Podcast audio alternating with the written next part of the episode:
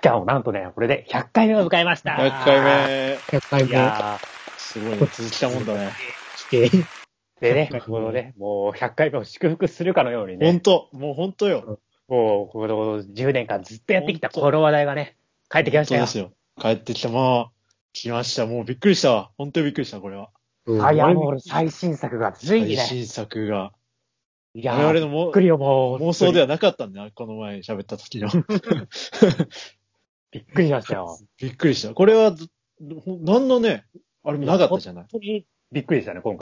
本当に嬉しい。急とびっくいりにうし。わけで、えー、記念すべき100回目スペシャルはね、はい。ファイアーボールスペシャルということで、あ、やばいスペシャ ルです。はい。い一応ね、多分これ、今回の最新作の話を見ていく都合上、1話から、1期から3期までのね、全部を振り返りつつやりたいと思います。 よそうね。ろしくお願いいたします。はい、というわけで、えー、ふやです。はい、しんだなです。はい、カンテラです。はい。というわけでね、来ました。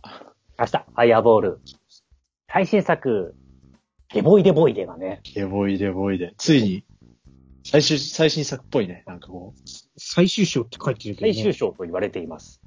ファイアーボールってつかないとこがね。うん。うんそれが、えーっと、11月の8日からディズニーチャンネルチャンネルが先なんです放ね送。が始まって、えっと、12日まで、まずはね、1話から5話までが1日1話うんあっうんて、あで、翌日の13日にディズニープラスで1話から5話が一挙に配信。なるほどで、そこから1ヶ月置いて、6話から10話が12月6日から10日にディズニーチャンネルであって、また翌日の12月11日にディズニープラスで配信というもう一ヶ月待たなきゃいけないんだね、これ。スケジュールになっています。なるほど。いや、間待ってるから。まずはざっくりファイアボールについておさらいをね。そうですざっくねり。おさらいを。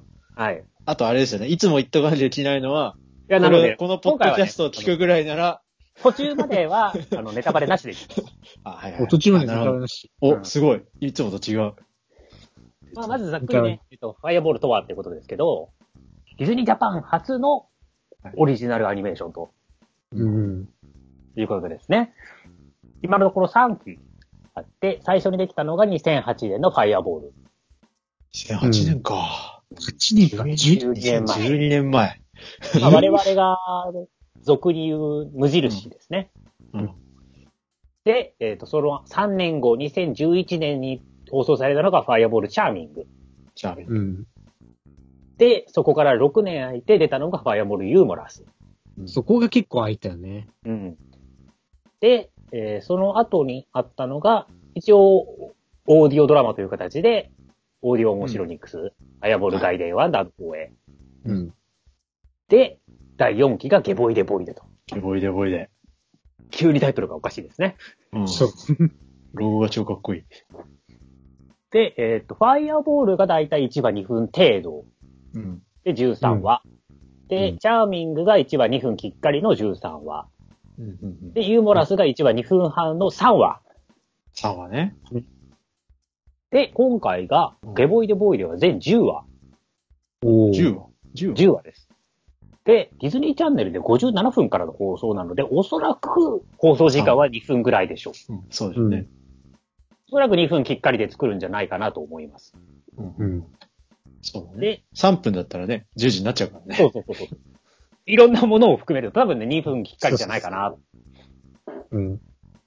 で今回実はね、ファイアボールシリーズで初めて有料放送しかないんですよ。ああ。確かに。そう言われると。地上波とかでやらないんだ。。D、ない、あれだ今までね。そう。うんファイア、えっ、と、無印とチャーミングは、各局ね、MX とかで、はいうん。最初にファイアボールを放送したのが MX ですからね。あ、そうなんだあ。そうなんだ。でそ、っやか、っデてィズたんニでーチャンネル向けではなかったんだ。けれど、その後ディズニーチャンネルの放送があったんでなするけほど、ど。で、3期のファイボールユーモラスは、えー、D ライフで放送だったので、 D ライン、今まあ、あれもそう無料、ぶえー無料 BS だったんですけど、うん。今回は、まあ、ディズニープラス入ってるから無料感覚でいるけど、あれ有料ですからね。 そう。税金だからね、うちらにとって。ぜ全然ね、なんか700円程度だから、だ気からに、してないが我々はほら、ディズニーファン側でファイアボールを見てますけど、うん。割とね、ファイアボールはディズニーファンじゃない人たちが見るまアあニそうメーですションね。でね。そういう意味ではなかなか、確かにね。これでね、入る人増えてるかもしれない。本当の意味で。ちっと。内容としてはね、えーうん。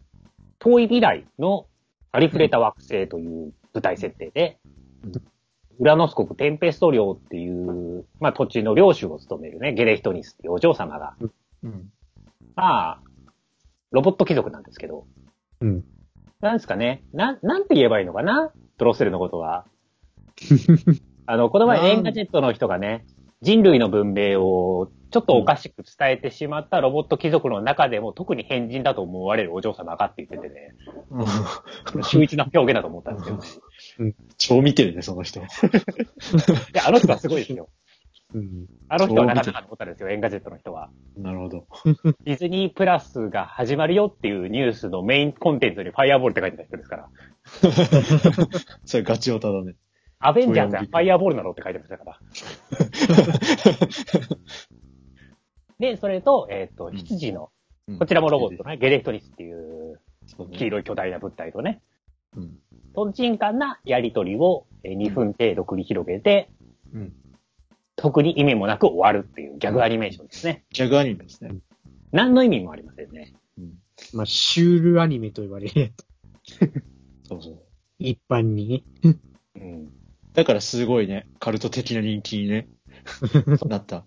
意味深なことを言ってるように見せかけて何も言ってないっていうね。うん、うん、っていうのが、えー2分で終わるんでね。うん。そう。そう。それが13週繰り返されるっていう、そうそうそう。ちょっとした苦行のはずなんですけどね。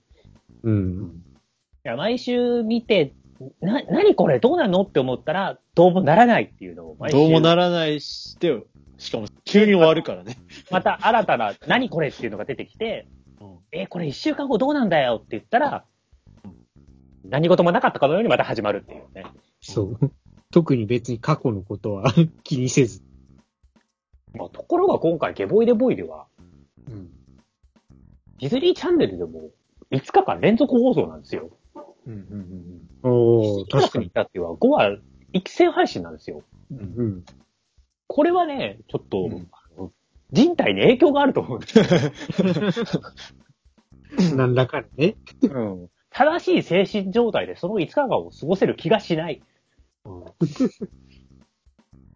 そこも今回、ね。うん。気になるのは、5話から6話までの1ヶ月空くっていうのも気そにうなりまそうすそうね。。そう。そこがこれ実は一番辛いんじゃない気になる。まあ、そこで何らかの展開が、もう5話から6話の引っ張りが恐ろしいですよね、今から。うんなんで何か発表されるんじゃないか。なんか、いや、だから5話の終わりで突然意味不明な うん。ことが起きて、ああ。え、誰やねんこいつみたいなのが出てきて、で、6話始まると出てこないとかね。うん。ちょっと散々期待してしまあいつどっかう。よとかね。そういうことをやってくるアニメですからね。そうそうそう大いにあり。でも意外とでも繋がってたりするからね、これ。そ深う読みしていくとね。そこが、もうプーヤなんかがね、めちゃめちゃ探しまくって、 記事にしまくってるけど、そこがまた面白いと思まあ、えっ、と、シーズンごとのつながりで言うと、ファイアボール、えー、無印があって、最初に放送されて、う。その3年後のチャーミングは、うんファイアボール無印の前日話だったんですよね。うん。そうね。うん。あある意味、えー逆伏線みたいな形でね、うん。うん。一気にあったエピソードがもともとどうして生まれたのかみたいなのがね、チャーミングで出てきたりするんですよね。うん。でこ、こで、ユーモラスさらさらにその前っていう、うん。今度時代を遡ってる構成になってまして、で、今回はその前に去年発売されたファイアボール外伝っあ、てそいううだのそうねだ、。はいはい。それこそゲボイデボイデっていうキャラクターが初登場したそう、回こいつなんだよね、今回のってね。こいつは、ユーモラスの一番若いドロッセルの時代から、うん。チャーミング無印ってうん、時代をタイムワープしていった話ですね。あの、オーディオドラマの中でね、うん。濁点を、あれしたや平成つ、濁点による平行世界が生まれて、うん、 うん。その平行世界を正すために、未来を正しに行くっていう、まあ、ね、えー後にエンドゲームが パクるプロットですけれども、その主人公が今回のゲボイデボイデになると。ねえ、だから、動画では初だよね。そうですなるほね。確かに。なのジでャケット、ちょっと書かそういうれ意て。味でもね、実は1期、2期、3期までの話も重要になる可能性が高いそう。んではないかと思うかもしれない。全く関係ないかもしれない。関係ないかもしれない。普通にやってきますからね。全く関係ないっていう。だから今回もう一つあるのは、今までのうん。 2期、3期が公開された頃とは違うのは、全部はディズニープラスで見られるので、そうね。うん。そうね。そういう意味では過去作を前提にしやすいっていう背景は生まれてますよね。うんうんうんうん。で、さらに、はいえっ、と、うんこれに向けて、オーディオドラマ、ファイアボールガイデンワンダーの方へがえーデジタルリリースさうん。れあ、るといデう。ジタルリリース。もうさ、うあん売ってないんだね、あれ。買っといてよかったって感じ。ねうん。買っといてよかったってね。え、あれ廃盤なんですかもう売り切ったみたい。あ、そうなんだ。んすぐ買って打ったから気にしてもいいの。なので今回は、それをデジタルリリースで、まあみんなが聞きやすくするんだよね。うん。ありがたいね。ありがとうだいぶごおざ膳立てしてくれてるよね。うん。いますうん。すそうごいいうよことをね。やっぱりしといた方がいいんじゃないかっていう気がしますからね。うん。まあ我々が見返すのは当然としてね。うんうん。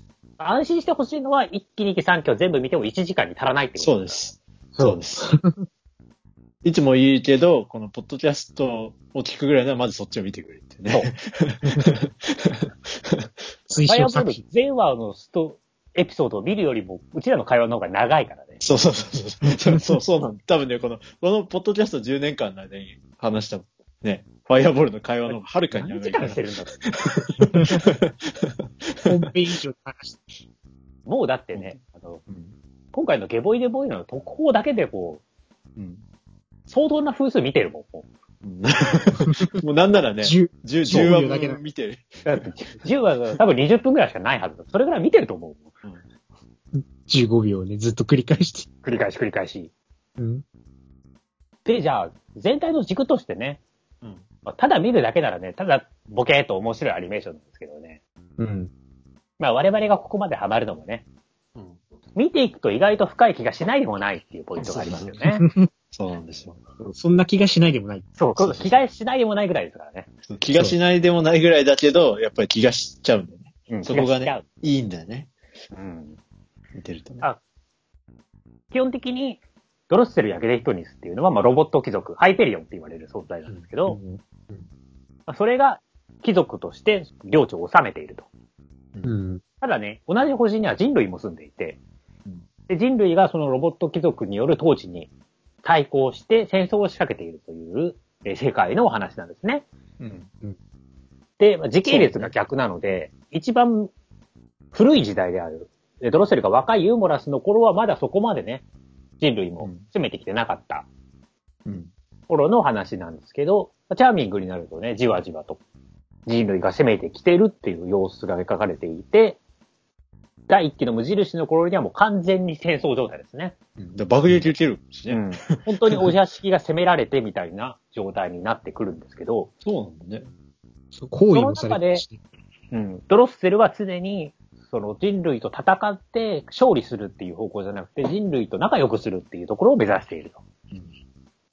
そう、そう、そう、そうだよね。うん。そう言われるとそう。そういう。そういうヒロインなんですよね、ドロッセルっていうのは。なんかすごい、なんかあれだね。ちゃんとしたキャラクターみたいってそいうう。とただなんかあれねだ、けどあの映像だけ見てるとさ、めちゃくちゃだそ からの。、ドロッセルは人類と仲良くしようと思ってるんだけど、それを取るために、ドロッセルが提案する手段が、毎回いささか相当ずれているので、うんそうね。会話もすごい。なかなか、あの、実用的な手段に至っていないっていう状態ですけど、そう。あの、なんかこの表面的なストーリーだけ、こんなにまともな話だったんだみたいな。 言われているのは、これは遠い未来、2万8000年未来の話なので、うん、今この世界で描かれているファンタジーのものが全て失われてしまった未来でのお話なんですね。うん。うん。だから、いい妖精とか、魔法使いみたいなものがいなくなってしまった未来のお話。うん。で、そこで、そういうものを取り戻そうとするプリンセスストーリーだと言われていますね。言われていますというのは、プーヤの周りでは言われていますってことえ。っ と、イモリトロンナイトの時に監督が語っていた。なるほそど、うであすねちゃんと言われているんです、はい。はい。 失礼しました。なので、えっと、監督が言うには、まあ、ディズニーっぽくないうん。アニメだって言われるけれども、これこそ真にディズニーらしい話だと思っていると言ってましたね。あ、そうだね。よかったよかった。あの、プーヤの分析では監督が言ってたんですね。言ってたことです。まあ、分析としてもその通りだとは思うけど。イモニトロナイトっていうのはちなみに、えーそうですね。 まず、 そうモリトロンナイト常っていう識のは、そうえ、ー常識みたいになってるけど、そんなことない。もうね、あれをね、うん。 2013、7年前の話なんですよね。そう、7 7年前や。ファイアボールの歴史の中では前半の方なんですよね、 あれ。えっと、2013年のディートレスエキスポジャパンの初回の時に行われた、ファイアボール今のところ唯一のファンイベントですね。あの、しイクスピアリアのね。うん。当時、ファイアボールチャーミングが放送されたやつだったので、えっと、ファイアボールチャーミングの全話放送をメインとして、そう。映画館で見れたんだね、じゃあ。そう映画館でこ見れた。すごいな。映画こ館れにす見ごいに行ったな。んです。応援上映みたいな形でしたね。すごいで、。プラス、えー、監督と、あと、ゲレヒトニッツとドロッセルの声優さんが来てトークをするっていうすごい。イベントで、まあ、その中でこういう話が語られていたんですなるね。ほど。なるほど。あと、朗読劇とかね。うん。えー、いいな行って、行ってないから、自分は。誰が行ったんだね。そう。まあ、そういうイベントがあったりしながらね、そううんそう。グッズもね、フィグマとか、超合金とかが、ディズニーが売るようになったのもドロッセルからですからね。あ、そうなんだ。うん。フィグマなんてね、結構売ってるし、ね、今。あので今年度論人気だったね、年度論ニッキーとかが出てるけど、元をたどれば多分、ドロッセルのおかげで、つながりができたと思うんですよね。うん。真ん中のチャンネルができたの間違いない。うん。まあだから、レンドロイドのミッキーを持っている人は全員ドロッセルのおか げだ。感謝せよ。そういうことになりますね。 ミキアもすごい人気が出てたね。そう。えっ、ネットと、界隈無では印の時のフィグマ、ドロッセルは、その年のグッドスマイルカンパニーの売り上げ1位だったという話でえす。ー、それすごいそ。なんだったんだ。で、アマゾンのおもちゃのその年、えー2009年の売り上げランキングで、うんえっ、と、ダンボーに続いて2位だったっていう。すげえ。ダンボーそれは知らなかった。いやダすンごいア。マゾンにおけるダンボーなんで、うん。もうあれは相当、アマゾンないってことじゃないですか。だから世の中全体で見るとその年のおもちゃの中で、まあ、ト相当売れたッんだ。プレベルの売り上げだったと。えー、それは知らなかった。まあ、なので割とね、ディズニーじゃない層から熱狂的なファンが多いアニメーションです。ネット界隈ですごいバズった感じが。ニコ動とかのね、そうそうそう。親和性が高かったうん。アニメですけど、うん。まあ、その中にはね、非常にディズニーらしいメッセージがね、ちゃんと。そう詰まっている。もう監督、ディズニー大好きだよね、あの人ね。 大好きですね。まあ、ディズニージャパンの社員だし。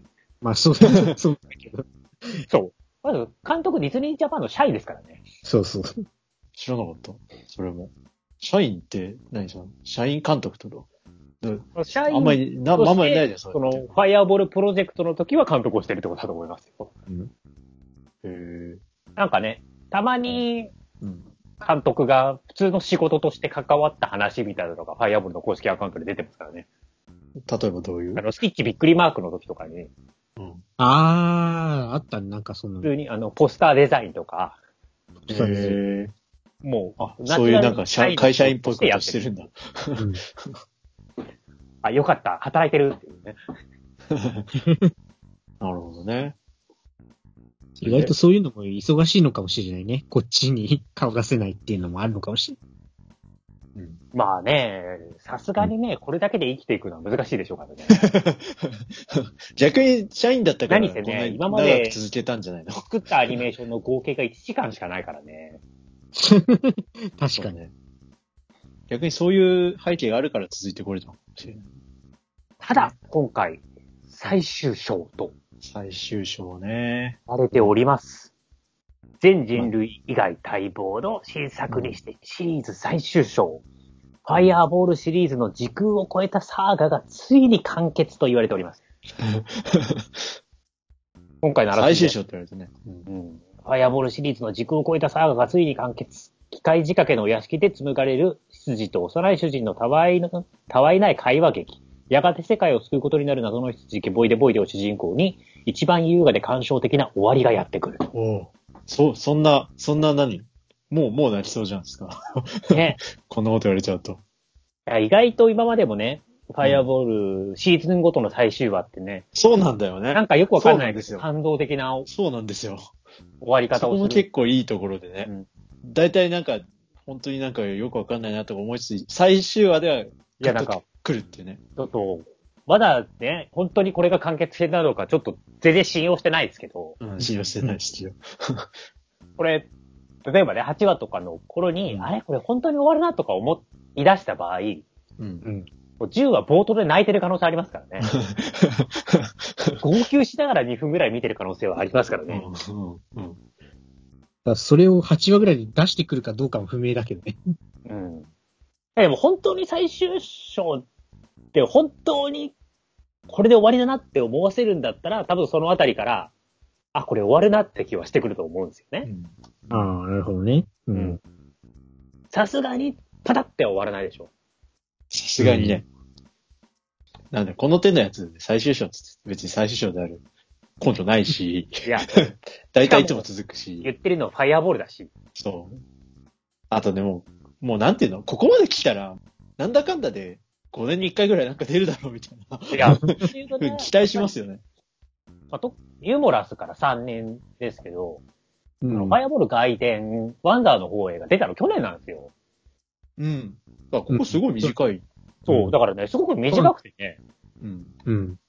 ちょっと、あの、普通だとよくわからない感覚に陥ってるんですけ ど、期間が短すぎておかしいって言ってるっていう。まだ心の準備ができてない。前作から3年しか置いてないから、まだ心の準備ができてないって言ってるんですよ。 まだね、見てる回数がいつもより全然少ないぞっていう。 暗記するぐらい見るのにみたいな。ね、だってこの、ね、前回ディズニープラスとかディズニーデラックスの話した時、なんていうのギャグでやる可能性があるみたいなことを言ってたような気がするんだけど、そうまさか本当に来るとは、まさか本当に来るとはだし、早すぎる。あの、来るとしてもなんかもっとさ、もうちょっとなんか成熟そうそうそう、成熟してからとかね。早いし、最終章だし、うん心の整理が全然できてないんですよね。あの情報量が多すぎる。なんかここまでさ、なんて、ぴったりうちらの話通りになると、 何か影響したんじゃないか ぐらい思っちゃう。怖い。いや、もう、すすごい、すごいことだと思う、これは。だし、何もう一個気になるのは、やっぱり、海外でもやるのかなっていうのが。ね ついに英語配信。あそうちゃんとディズニー、日本語版にも英語版とあの字幕をつけてほしい。今ある現し現存シリーズは英語字幕はないんだっけえっ、と、日本語字幕すらない。あ、え そうなのか。いやー、これ、もう、翻訳が気になるからね。うん。いどう考えても日本の文化だろう、みたいなのが結構。や、もう、全く変えてもらうしかないですよね。うん。うん。うん。それか、あの、全部に注釈が下に出る。注釈だらってなっちゃうね。炊き込みご飯とは。芋煮会とは。ちくわぶとは、みたいな。ちくわぶなんて日本人でも知らない人いっぱいいるのに、地域によっでては。はいるよ。見たことがない。もう下手したら見い時はみんなわかるよ。うんうん。芋煮あま会りに年もねに一回ニュースでしか見ないんだから。そうだ、山本さんね。あまりにも注釈が多すぎてさ、びっくりしたし、あの逆に、この世界オリジナルの用語も実は日本文化なんじゃないかみたいな。 宇宙海賊、日本にはいるんじゃないかっつって。まあ、あえてギャグだからね、全部直訳でやるって手もありますよね。確かにね。芋にかゆいっつってね。いやーねせっかくディズニープラスオリジナルなわけだから。うん。でね、そしてパーク展開までいや、お本願いしま当す。これね、ディズニープラスの中にね、オリジナルって一緒にしてカミングスーンにこれが出ちゃったらもうね、うん。一旦発狂しそうですよね。うん。もう、プ確かにーヤの夢だよ。もうほ ぼ。夢が叶いましたってやつスだクシよョ取っといた方がい い。夢は叶うだよ、夢は叶う。 まあ、そそうとれいうはわけで、じゃあ、ゲボイデボイデについて見ていきますか。ああ、そう、見ていきましょうよ。前置ときいうだわけかでここからは、ら。ファイアボール今までの作品の全部の話を知っている前提で話を進めますので、うん。もし万が一ね、まだ見てないっていう方はね、えー今すぐ見てくだ切ってね。今すぐ切ってください、このポッドキャス ト。さい。あとねまだね、視聴する方法がないんですけど、オーディオエモシロニクスの話も含みます。そう。しょうがないそう。うん。うん、これしょうがない。うん。それしょうがない。しょうがないです。あとまあ、なんていうのネタバレっていうほどのあれではないですからえ、。だから、えっ と、そんな気にしなくて大丈夫ですよ。うんこれの問題点は、ネタバレではないんですけど、うん知らないと意味がわからない話をします。見てない人には理解が追いつかない話をする場合があります。そうね。そう、理解が追いつかない、シリーズの理解が追いつかない話をしますからね。そう。僕ら続きを置いた方が話がわかりやすい。うんうんさて、いきますよ。はい。まあ、まずね、ハイアボールってタイトルがついてないことですよ。そうですよね。ここれは超意外。それで最終章って言われてもさ、困るよね。びっくりしちゃう。本当に。うん。あともう一個あるのが、最初に出た時点で、うんあれ、ゲルスリスはあって問題があるじゃないですか。そうそうそうそう。そうそうそう、そうなんだよね。で、ゲボイデボイでは声優が違うんで、うん。まずポスターが出た時点で、うん。書いてあるクレジットが変わるんですよね、そうすると。うん。確かにそうね。うん。そう。ゲネヒトリスの大川さんがいないわけですよ。まずクレジットに。ねどうするんだと。うんで、公式サイトが公開されて、そこにキャストスタッフが出たんですけど、そこも声の出演、神谷さんと川翔さん、他しか書いてないんですよ。うん。神谷さんがゲボイでね。うんまあもちろんね、あの、よく、えっ、と、特報に出てる声も神谷さんの声だし、ねって言って、え。うん。まあ、どう、どうなんのかと。うん、で、出ているドロッセルは、見た目は明らかにユーモラスの時代のドロッセル。うんうんうん。そうねうんうんうん。そう思った最初、ポスター1枚出た時は、あ、超かっこいいな、あのポスター。あユニットをつけてるのかなって思ったんですよね。うん。ただあ、そうえっ、と、特攻とかも見てると、どうも全身この姿なので、あ、そこうれいうこがとデフォルトなんじゃないかと。あ、これが顔ってことうん。あらら。この上にさらにユニットをつけてたりするんで、あ、そういうこと。うん。お面してるんだと思ってうん。確かにそうやって細かく見ていくと、右手た。うん。うん。あ、そう、なん右か手腕、が、こアイアう、ンマンの違う腕んみでたいすよにしてる。で、腕はユニットをつけてるって思ってもいいんですけど、うえん。指。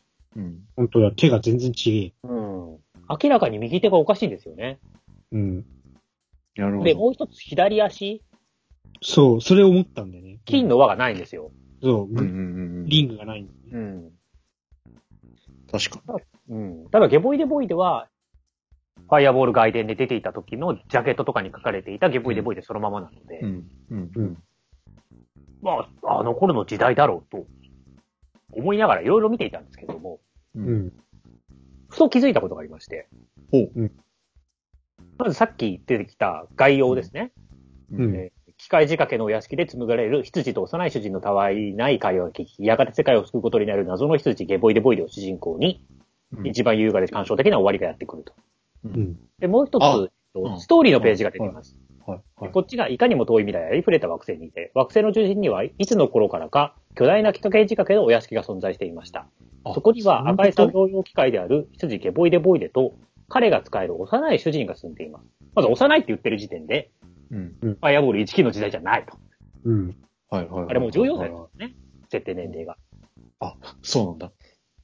あの、一応ドロッセルうんの後年に、齢に言及してたって。えっと、あれあれ、えっと、設定年齢が、あうの、ん型番の後についてる数字です。あ、そうなんす10か。の14は14歳ってことです。あ、それ知らなかった。で、彼は、えっ、と、部屋に閉じこもりがちな主人をあの手この手で外の世界へ誘おうとし、いざ、えっ、と、誘い出そうと奮闘しますが、決まって奇想天外な出来事に巻き込まれる。彼らは再び世界を発見することができるのでしょうかうん。これね、うん騙されてる可能性がある。お騙されてる。どこにもドロッセルって書いてないんですよ。そうなんだよね、これ。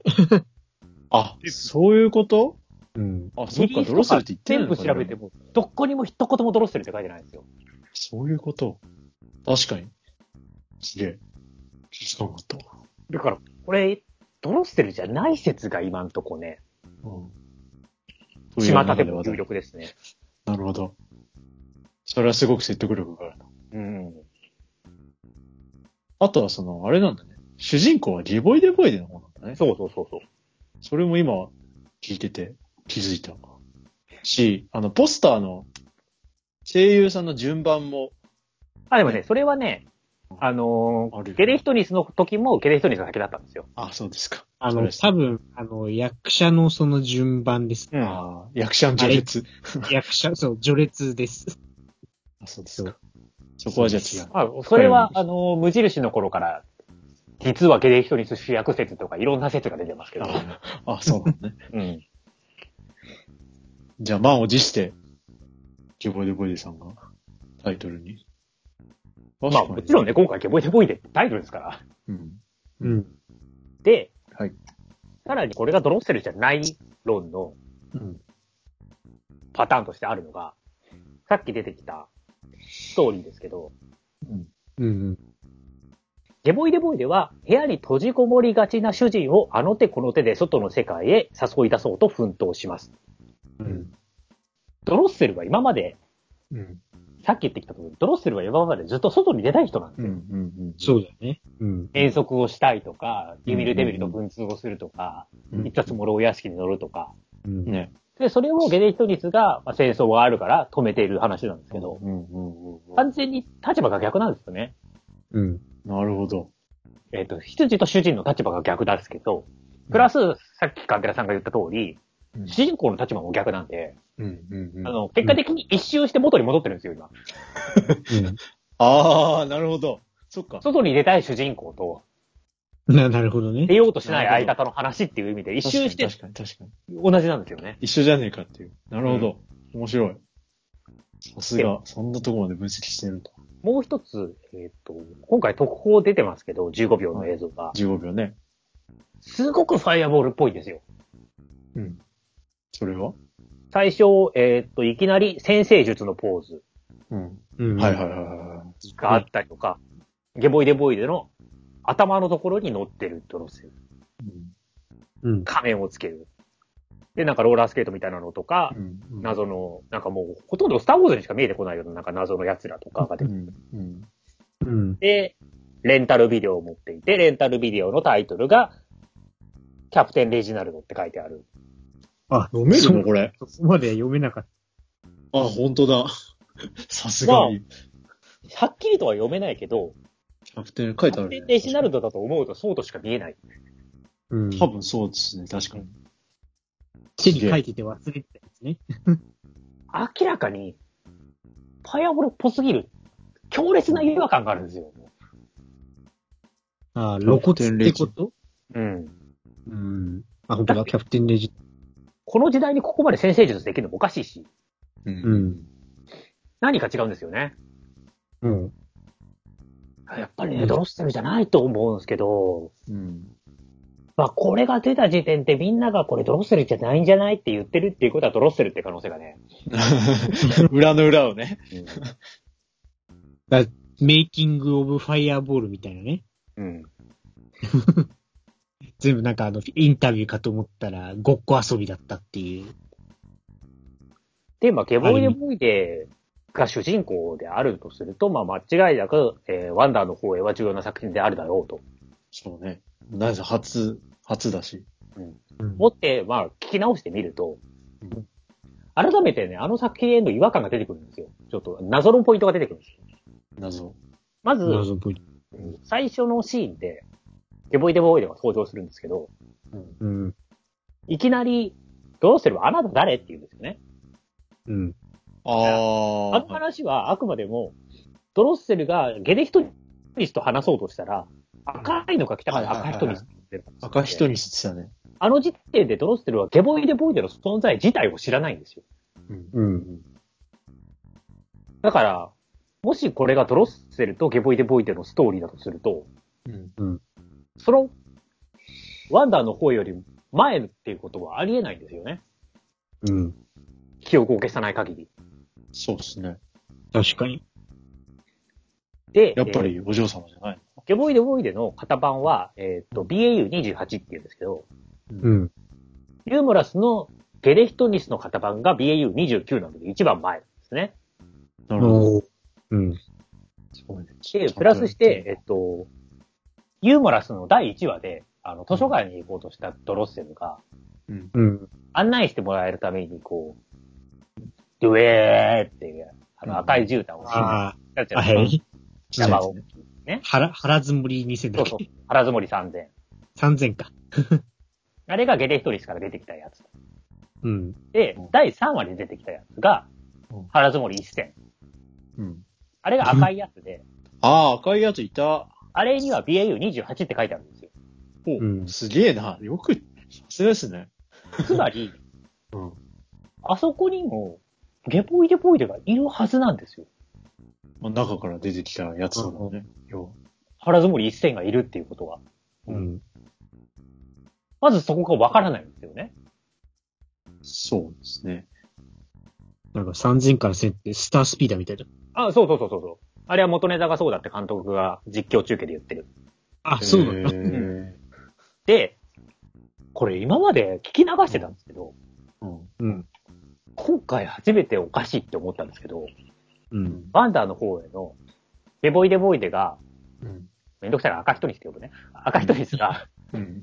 最初のワープをして、うん。えーっと、うん。イントシトレ教とゲレヒトリスが会話をしてる時代にたどり着いたとき、ああ、あったね。うんと最初赤人リスは過去を正そうとして出かけるじゃないですか。う。うんん。うん。うん。ただ未来についてしまった。って気づくときに、うん。イントシト教がいるぞ。っうん。ていうことは過去ではない未来だって言うんですよ。うん。はい。過去にビントシト教がいちゃいけないのおかしいじゃないですか。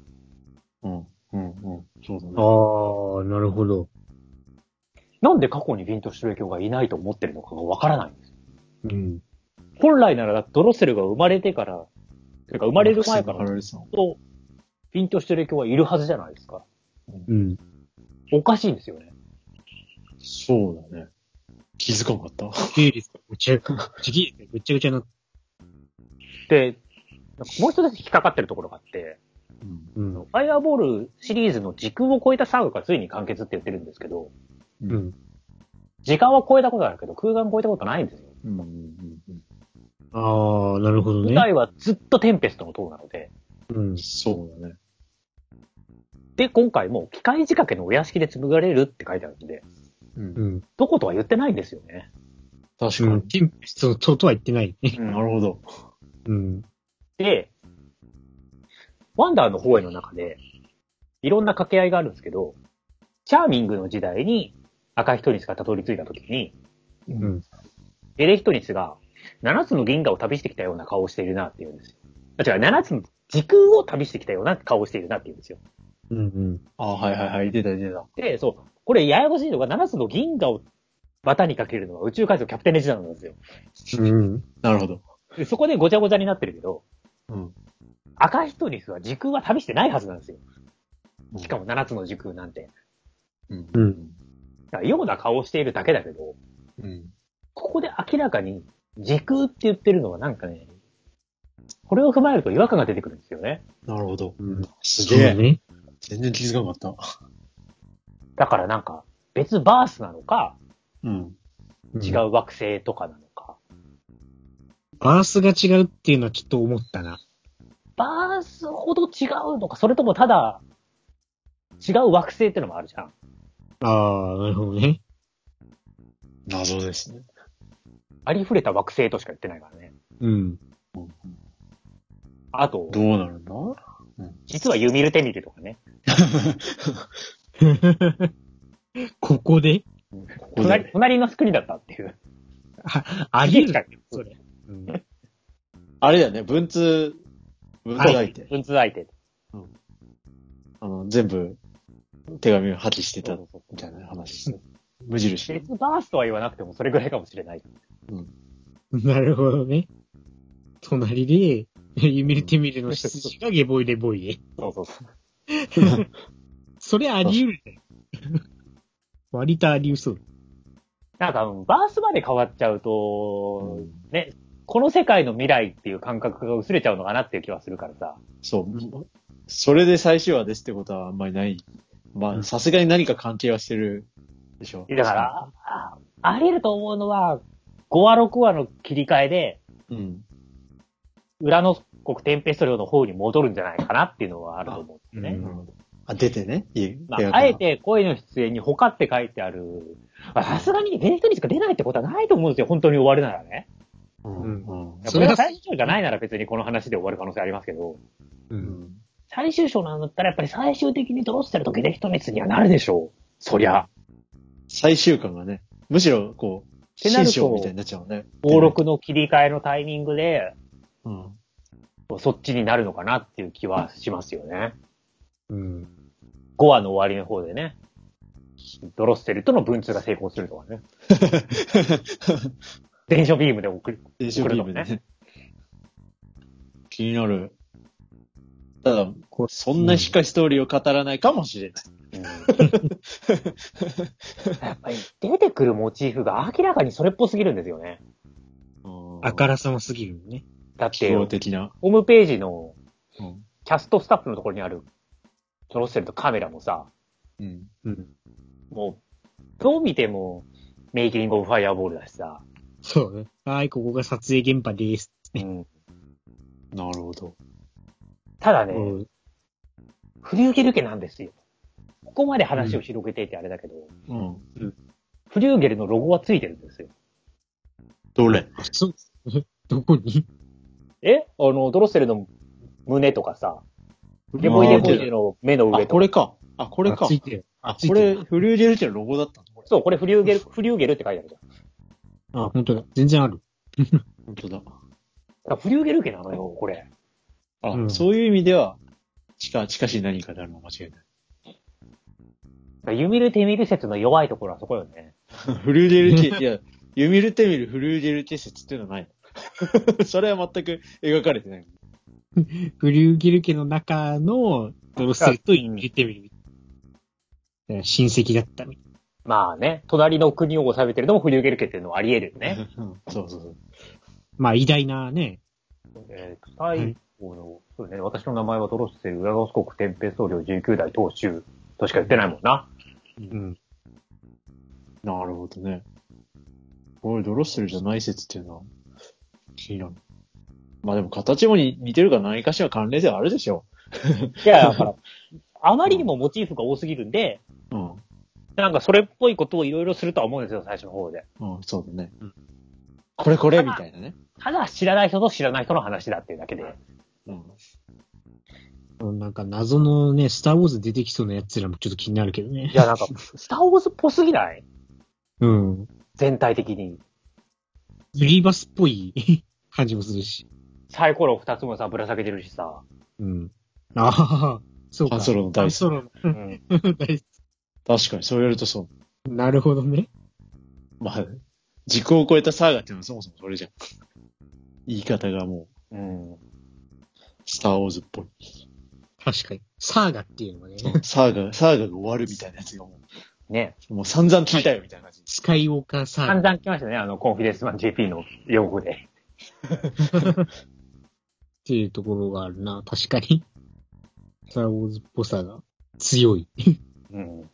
まあ、さっき言ってたね、スターツアーズの件もあるし、それ、単に監督まがあ、も好きとなもだけとかもねし、れない SF オマージュは多い作品ですからね。うん、うん。いや、ただこれ、オマージュの域を超えてるじゃん。 なぞってる感じがね。そう。やっぱりね、いや、メインが先生術なのもね。うんどういう形で出てくるのかっていうのもあるしね。うん。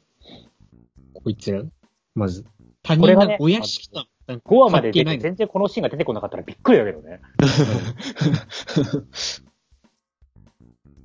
こいつらが謎すぎる。なんやか、っツぱりね、ー、2期に出てきたツークツバドンクとロッはセルが部屋に閉じこもりがちっていう設定はね、うん。うん。ドロッセルじゃないもん。それは。うん確かに。ね。うん。うん、うん。で、えっと、ファイアボールチャーミングを作った時に、監督のコメントで出てたのが、ファイアボールからファイアボールチャーミングにした時に、思いっきりキャラクターのデザインを変えたのねは、めっちゃ変わったよね。見た目が変わっても声が一緒だったら同じキャラクターとして認識できるのかみたいな話だったと。んなるほど。それ実験ってことうん。そういう意味合いがあって変えたって言ってたんですけど、うん。そういう意味では、今回、みんなが絵だけを見て、うん。うん。ドロッセルのゲレヒトリスだと思っているだけっていう、まんまと騙されて、逆パターンなんじゃないかなっていうと、このパターンとして、まあ、ファイアーボールの理屈としてはありかなって思うんですよね。なるほど、なるほど。じゃなきゃ、一緒だもん、デザインが。うん。ううんん。うん。だし、まだ、ユーモラスのフィグマ出てないし。確か確かにに。出出てさなないねいのかな。謎が謎を呼びますね。うん。だからそ、あんまりね、特報の細かいシーンを分析するみたいなところに、今回は意味を感じないのかなっていう気がしてるんですよね。おーうん。そうなんだ。全く違う可能性があるけどうん。ね。ていうかなんか、濃すぎて、逆にすごい違和感がある。なんかファイアボール見終わったみたいな感じだもんね、15秒で。そうそうそう。 今まで違うじゃないですか。新作が出るたびに、うん。何これって感じじゃないですか。うん。う。うんそれがないんだもん。なるほどね。ん。違和感がないという違和感。違和感がないという違和感ね。うん。ファイアボール1話見終わった感がもう、するぐらい。うん。そう、全然気づかなかった。もう普通にテンション爆上がりして終わってた。これファイアボールなのっていう要素が今んとこタイトルしかないじゃないですか。 そうですね。うん。あとはね、確かそう変なにキャラが出予て定る、予定調和すぎる。うん。だから実はこの予告が一番ファイアボールしてて、本編は全然ファイアボールしてないかもし れない。逆にね。もう何でもあり。うん。ファイアボールってタイトルじゃないからね。うん。あ、そっか。そう。それもなんか意味がありげな。うん。だってさ、完結するんだったらさすがにそろそろファイアボール作戦っていう名前くらいもう一回出そうよ。う。うんん解明しなくてもいいから名前くらいもう一回言おうよっていう感じじゃないですか。うんうんうん未だにタイトルの意味みんなわかんないんだから。そう。 い一番最初思ったのは、その1話から5話がゲボイレボイレで、6話から10話がファイアボールなのかなと思ったんだけどう、んうんうんなんか、俺の続くあれを見るに書き、書きぶりはゲボイレボイレ6話10から10話みたいな感じで、ね。いやーでも、6話から10話で、後半の方でやっぱりドロッセルとゲデ一人になると思うんだけどなでもそれはかなり強そうだね。やっぱこの区分けが。うん。確実に意味があるだろう。ささすすががに意に味あ最る。後はあの二人じゃないとね。うん。うん大衆賞と銘打ってるからにはね。やっぱり、キャストのところも、えっ、と、前回のユーモラスの時からもう、ディズニー JP のサイトデザインがこうなってたんで、100以上になるんですけど、うだからんこあののわざ時と、が、ドロッセルとゲレヒトニスの名前が出てたんですよ。うん。あとその他っていうのが、で、当時のプキャぼは、かしすぎじゃねって。当時のプキャは、うん恋の出演のところを読んで、うんドロッセル・フォン・シュルーゲルってしか書いてないから、型番がわからないって話をしてたんですよ。ああ、そう確かに。型番がわからないから年代がわからないって話をしてたんですよ。ああ、なるほど。だから型番がわかると時代が特定できるんで、うんうんうんうん今回何も書いてないから。今回そういう情報が一切ない。そうだ、そう言われるとドロッセルともゲドシュな何にも書いてないね。そう。で、主人公はゲボイデボイデとしか書いてない。いやこいつはゲボイデボイデなのは間違いないと思うんですけど、まあ、それはさすがに間違いない。誰も前に立ってる白い、この彼女がドロッセルだとは一言も書いてない。そうね。これは楽しみになってきたのそういう意味で。それはやっぱりフォルムを入れ替える実験の逆みたいなパターンとしては、ドロッセルがフォルムを入れ替えて、これがドロッセルだってみんなが認識しているっていう状態になったからこそのパターンとしてありですよね。うん。うん。 4回目だからできること。うん確かにそう。なんだかんだで結構続いてるからね。その総合の時間は短くても。それは逆手にとってね。うん。気になる。いや、でもそしたら終わらなくていいと思うんだけどな。 うん。わざわざ最終章っていう意味があんまりわかんないよね、別に。うん。なんていうのでもここれれ、まね、た5年後やればいいじゃん、みたいな。最終章とか完結って言われてなかったら、やっぱり、この二人が主人公なのかなって思いますよ。うんうんうんうん。うん、そうそう。だから最終って言ってんのにこれで終わんねえだなから、じゃあ、ゲレストリスが出ないことはないだろうっていう感じでいるって感じですよね。うん。そりゃそうだね。特に、チャーミングが生まれる前にうん、初期の監督の中での2期の構想は、うん。ファイアボール無印と同じ時代と人類側の話を描くっていううん。想定でいたんですって。うん、え ー、へーただあまりにも地味だからやめてくれって言われて変わったっていう話で なロボット出てこれんのかよってなったっていう話なんですけ ど、だかなるほどね。らそういう意味では別にドロッセルとゲゼットリス以外の主人公になるのもファイアボールシリーズとしてはありなんですよ。う。うんん。ただね、それで終わられては困ると。うん。ね確かに、それで完結されたら、それはね、感傷的な終わりになるかどうかと言われるとね、干渉的っていうからやね、やっぱり。つながりがやっぱりなういと。ん、感傷的にやっぱ、ね、それなりに訴えてくるものがあるってことだね。やっぱりね、あのメッセージを受け取りたいよね、本編からちゃんと。 うん。うん。うちらが勝手に受け取るんじゃなくて、もう積極的に受け取りに行ってるからねそうそうそうそう。投げてないボールを取りに行ってるからね。うん。そうよ。言葉まで見てね、ロゴまで見て。なんならボールがあるってのさえわかん ない。ないボールを取りに行って、あ、ボールあったぞって言ってるからボーね。ルあったか。 8日から始まるわけで、うん。もう一回切ってるじゃん。だから近すぎんだよ、もう。そう。びっくりでそうすよ。で、 11月ってすぐだよ。 11月8日にディズニーチャンネルで放送があるということは、うんディズニーチャンネルのシステム上、うんえ2週間前の10月25日には1話のタイトルが出るんです。 ああ、ななるるほほど。ど。なるほディズニーチ。ャどンネルが2週間前から番組表が出るので、でそこで番え組のサブタイトルが配信されるので、ー、なるほど。またそこから分析が始まる。そう、あのーこの予告編とか放送日とかが出たのも、うん。 10月15日なんですけど、15日はディズニーチャンネルの来月のおすすめが発表される日なので、なるほど。デこっィちズニーチャンネル基準なんだ。そう、ディズニーチャンネルの放送日は分かるのは明らかだったんですよ。なるほど。ただ、25日日曜日なんで、うん。まあ23日あたりにもしかしたら ね、うん。タイトルが出てくるかもしれない。いいじゃんもう一週間じゃん。タイトル一応予告編みたいなのが出るかもしれない。これは、そんな、もう、すぐの話だったとは。もう大変ですよね。大変気が気じゃない。ディズニーチャンネルを見られるあれがないからな、環境が。そこは一週間我慢して、ディズニープラスで見るしかない。クラスになった場合さ、いや、5話一気見は恐ろしい よ。10分で終わるけど、 10分で終われね。10分で終われよ。 5話一気にファイアボール突然新作見たらやばいでし ょ。うん。だけど、しょうがそうが、ないって。それしかないんだもん。本当だよね。うんこの前だって3話しかないのにね。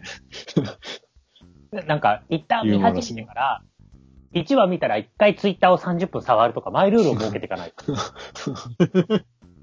考えを整理してね。精神が持たないと思う。一気見は。そうだ。5話って多いよね。ユーモラスが3話だからすごい多く感じる。でも、ディズニーチャンネル側で見たとしても、毎日はね、やばいって。うん 逆に長引くよね。いや、なんだろう、だから、それを許容する方、別にだってさ、ディズニーチャンネルもさ、ディズニープラスもさ、配信枠は別に自分たちでコントロールできるわけですから、そうそうね。別に今ま1で回通りと1回でもね一。週間ごとでも問題ないと思うんですよ。うん。まとめてきたってともなんか意味があるんじゃないか。そう。まとめてきて、プラス、間に1ヶ月置くっていうパターンも、うんやっぱりなんか、何か感じるんですよね。うん。なんなら、だって、ユーモラスは1話ごとに1ヶ月ぐらい空いたもんね、あれ。そうそうそそうか。そう言われると、すごい特殊だね。かなり。う。うん。だから毎週仮毎に週やっ6話から、ドロッセルとケレトリスの話でいつも通りになったとしても、いつも通りになればなるほどこっちは持たなくなりますからね。 だって、あの二人を10分も連続で見たことないじゃん。ない。確かにないね。やっぱり、一気見はするけど。一応リフごとに終わるのよ。ううんうんん。うん。これは楽しいな。やばいって。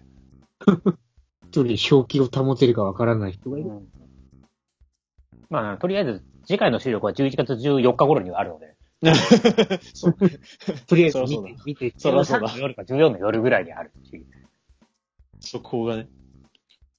一回だって間違いなく後に一回5話終わったタイミングでやっぱり揉まないと、まあそうね。確かに、思わないとね。だかそれら、はそう。もユーモラスは1話ごとになんか振り返りってやってたけど、多分今回は、それどころじゃないもん、これ。う、うん、ちょっとす一ごい回ね、こ細かく分析してみましょうみたいな感じじゃないもん、多分。うん誰ダがイヤモール話し合に合わわせせてて死んじゃうと思う。どういう展開になるかにもよるけどね。5は一区切りっていう感じになると、結構もう、大変なことに。まあその可能性だって全然ある。だ前回が3話なんだから、5話で一振りしたってね、全然おかしくない。うんうん。やっぱりね、5話の最後の方にちょろっとドロッセルが出てくるとか、そういった感じって気がするんですよね。うんうんうん、まあ順当かもね、うん今順の話当。たとかだもかあらると順当すぎるからそれはないかなって思ってる。うん、そうそうそうそう、そうなんですよね。もうね、この繰り返しをね、10回ぐらい繰り返してるね。どっちがどっちだったか、わけがわからなくなってきている。だって、まあまあ、あと1ヶ月もないからないね。ないってことはドロッセルじゃないな。ってことはドロッセルかな。っていうのをずっと繰り返してるもん。やばい。無限ループ、無限ループ。え、ここまで、さすがに、これが、あと2週間ぐらい経ってから、いや、これドロッセルじゃないんじゃねって思い始めるんだったら、うんあるけど、みんな気づくもん、ドロッセルって書いてないこと。うん。みんな気づくってことはさ、ドロッセルなんじゃないかって気がしてくる。 もう、はいもうこれはね、見るしかないよ。見るしかなエい。ンドゲーム、タイムトリップするのかどうか問題ぐらいの話ですよ。うん いや、そういう感じになってる、完全に。 2年ぐらいみんなでずっと右往左往してたじゃないですか。そうそう。うんこれ、タイムトラベルするんじゃねえっていやー、さすがにここまで言ったらしないっしょーって。するかーいって感じだったじゃないですか。うんうんうん確かに結局するんかいって感じだったね。今と言ってること同じじゃない。いや、予告編これさ、タイムトラベルあからさますぎるからさ、さすがにここまであからさまにタイムトラベルに合わせてたら、しないでしょう。いや、するんかーいってことじゃないですか。ううんん。いや、ここまで露骨にファイアボールっぽくてドロッセルデス感を出してたらドロッセルじゃないっしょいや、ドロッセルなんかーいっていう形。 こんだけね、思わせぶりに、普通幼いに人に昔の話かーいっていうね。そう、普通に、なん、もうさ、もう普通に前回で今までと繋がってさ、そう。ただただ最終話の後うにんユーモラスがあるっていうパタそーうンそうね。そう。普通に繋がって、もう、あ、本当に、もう第4回だったみたいな。 今まで通りの分析で通用するみたいな。普通に、あ、これがレジナルの元ネタかーとかね。あ、ここで先生術繋がってるんだーみたいにね。ただの伏線っていうね。そうそうそう。 これは間違いなくまた続くな、みたい な。いや、気になるね。本当に大断円感をバシッと持たせるのか、実はもう今まで通りにやるのかっていうのも、もうどっちになってもおかしくないと。ここまで来ると。だって、最初ファイアボール最終章って言われて出てきた時に何にも信用してなかったもん。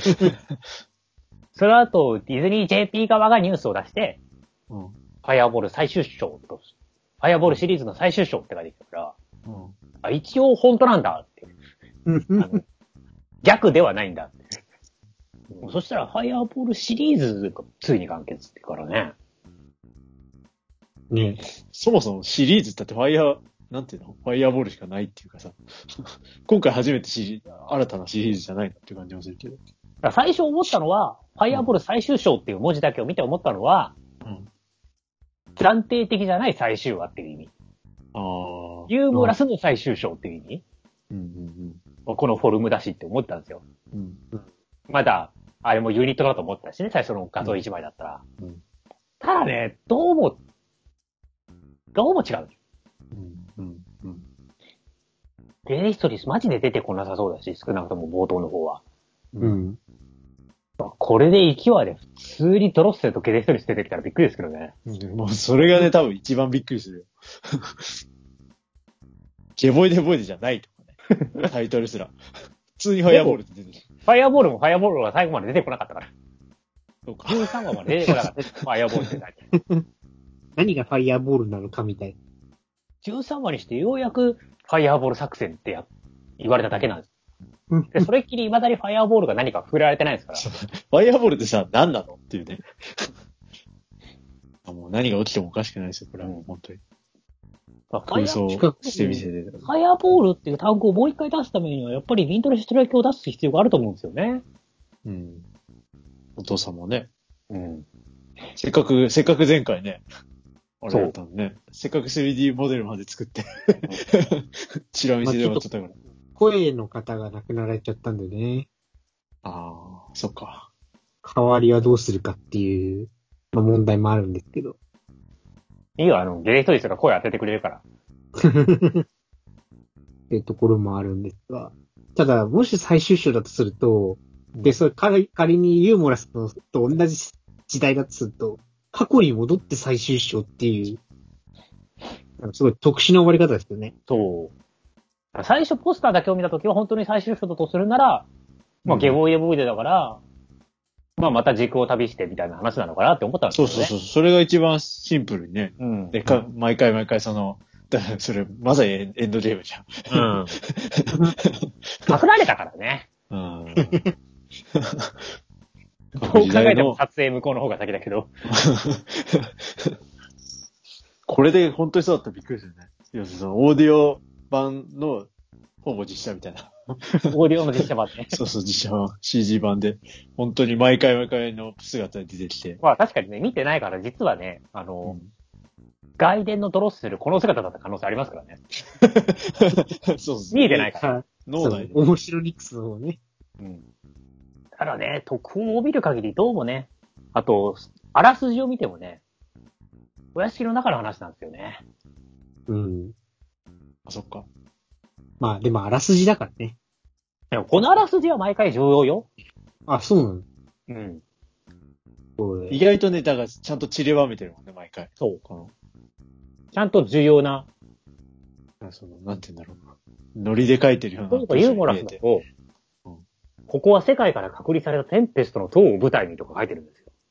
ちゃんと書いてるんだよ。でそういうふうにハイピーヨンと呼ばれる貴族機械貴族の少女ゾロッセルと、その一人ゲレヒトリスが起こる日常を記録した物語です。ここしか書いてるね。ちゃんと書いでてあ最る。後に、彼らはやがて星々が正しい位置に戻る日を待っていました。ああ。これが今回のユーモラスの話だったんで、そうすると今回は、彼らは再び世界を発見することができるのでしょうか世界を発見する話なわけですよ。気になるね。だからもうね、うん。当て数量ではめていこうっていう形で言うと、世界を発見するっていうのはね、うん。正しい世界みたいなね。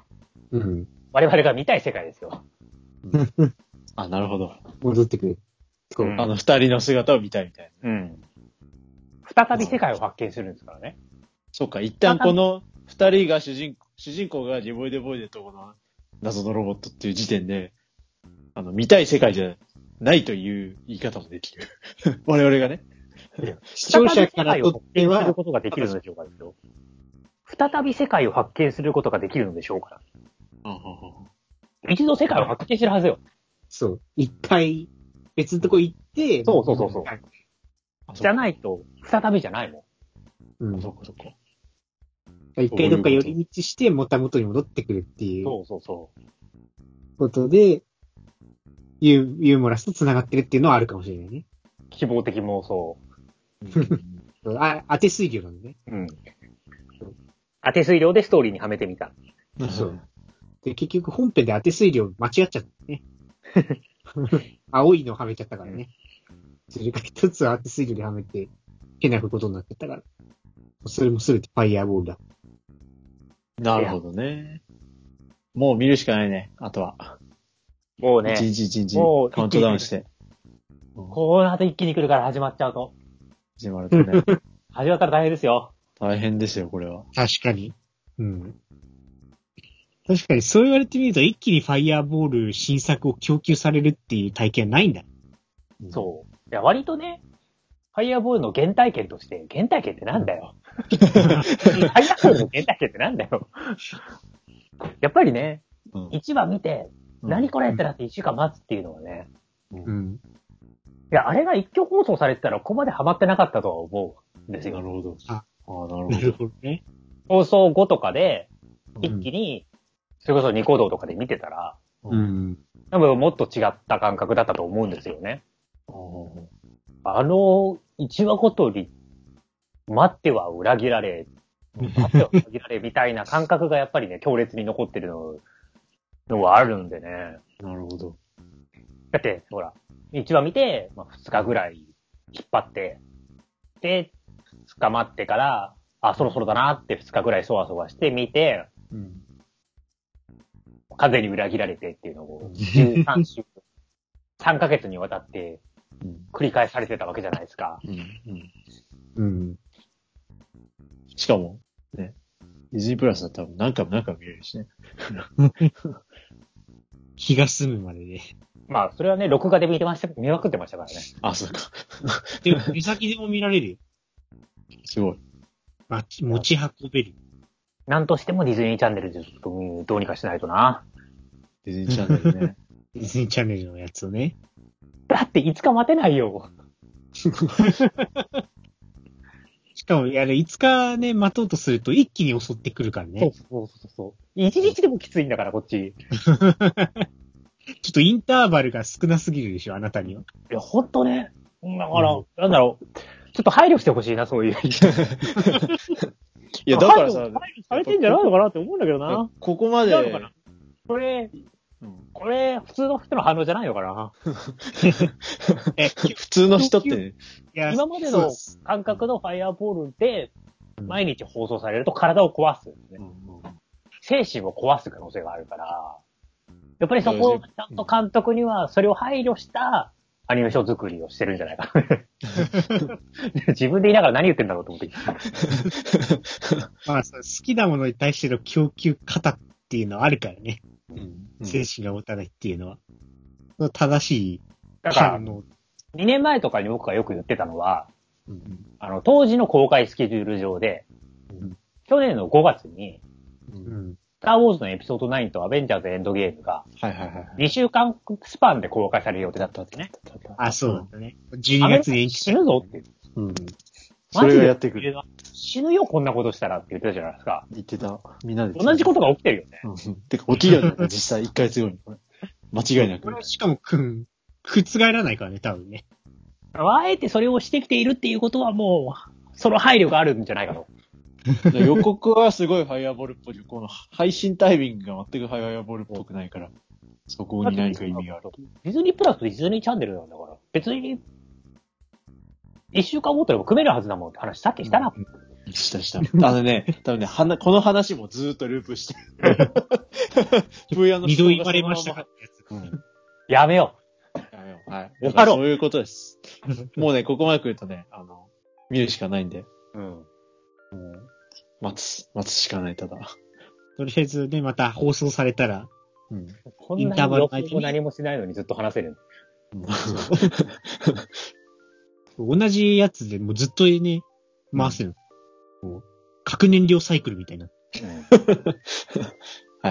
違うでね、もう、はいうちらのポッドキャストとしてはもうね、重要なテーマですから、早俺は。も楽しみに待ってましょう、まあ、外伝をこれ聞はき。まくるのがね、確かう。にそうだね、外伝。外伝は、マちょジでっと、しばらく聞いてなかったから、 10回くらい聞いてますよ、この発表されてから。そう、だから、もう、いっぱい聞こうって感じ。やっぱりこれがせっかく重持っ要てだるっして考えると、やっぱり凛と失礼教の下りとかうん。気になってきますし、う。うんん。なんでね、ゲボイデボイデが先に出てきて、うん。最初、そのパラレルワールド説を考えたときに、うん。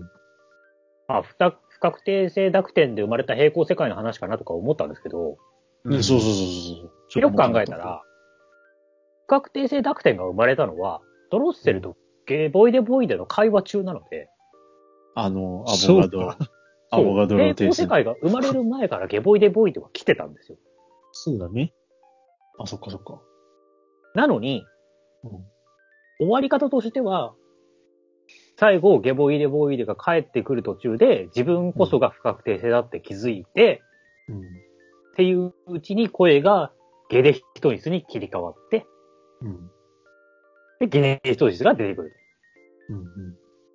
うん。もう、わけがわからないですよね。わかんないですね。今までスルーしてたけど、どうもスルーしちゃいけなさそうですよ。うん、いけなさそう。確かでも、に。そもそも、逆にねうんうんゲネヒトリス自身がドロッセルって呼ぶことがめったにないので、うん。あれですけど、うん確かに、ほとんどの実感をお嬢様としか呼んでないですよね。まあそうね。あ特定できないわ。そういう意味だよね。うん。オーディオドラマはね、そう。音だけだし。してで、我々はお嬢様、すなわち世界の歴史と共にあるのだからって言って、うん。変わるわけですよ。なるほどうね。ん。お嬢様こそが世界の歴史であり。うん。で、そう。幼い主人が住んでるっていうのもね、うん。うん。その時点で主人なわけですからね、こっちの世界はう。ん。うん。確かにそうだね。ユーモラスの時点でドロステルは主人ではないわけで。うん。認められてないからね。まだゲボイ、えーまだゲレヒトニスは、うん。亡きお父上になる前はね、うん。うん筋トレしてる教の方に伝え、仕えてるわけですからね。うんうんうん。そうか。実は、課されてないんだな、そういうところは。こま、細かい、状況は。そう。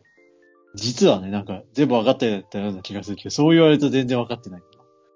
ユーモラスが3話しかないっていうのもポイントだけど、やっぱり、間が抜けちゃってるから。うん。まあ今までも別に話は繋がってないですからね。まあそうね。無印だってね別、に超そうと、無超印飛のぶし。 3話とかが突然抜けたところで物語上影響はないですからね。影響ないね、確かに。確かに。まあ、そもそも物語上影響がある話が存在するのが微妙です。いや、あのほとんどの人はファイアボール見終わって、こんなにストーリーを、なんていうの、発見しないと思う。ストーリーがないことが面白いそ話うなんですそうそうよね。そう。こんなに全話をつなげてストーリーをね、あの、つ発見してる人そんなにいないと思う。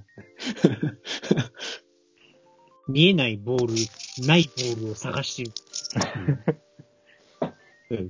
ここにボールがあったぞって言って。って言い張っている人たち。いや、でも個人的にはなんかそういうふうに何も考えずにも見られるし、うん。そういうふうに考えようと思えば考えられるように作ってあるんだと思うんだけどうん、ね。うんそういうことだと思う。ないボールではないと。いやまず、 やっぱり、まず、その、ただ楽しむ、楽しむために一回時間をくれって感じ。そう。そう。考えてる最中に次が来ちゃう。飲み込む、待つを繰り返したんですけど、すぐ来ちゃう。ね。やばいね。なんだろう、今年こんなに暇だったのになんでこんなに急がなきゃいけないんだろう、最そ後。うなんだね。あの、なんかさ、今年はやっぱりね、状況が状況だし、すご別いに、今年何にもなかったな1ヶみ月たいでなも待って気がすたると思うんですけど、1話1ヶ月で1年間かけて放送してもらっても、うんいけたと思うんだけど、 急にね、そうそうし始める。しかも忙しいですよ、年末。年末にどんどん。ただ、どんどん、なんか、ぎゅっと、ね怒涛の勢い。ってるということで。終わろう。はい。というわけ終わろう で、100回スペシャルでございました。なんだそれ。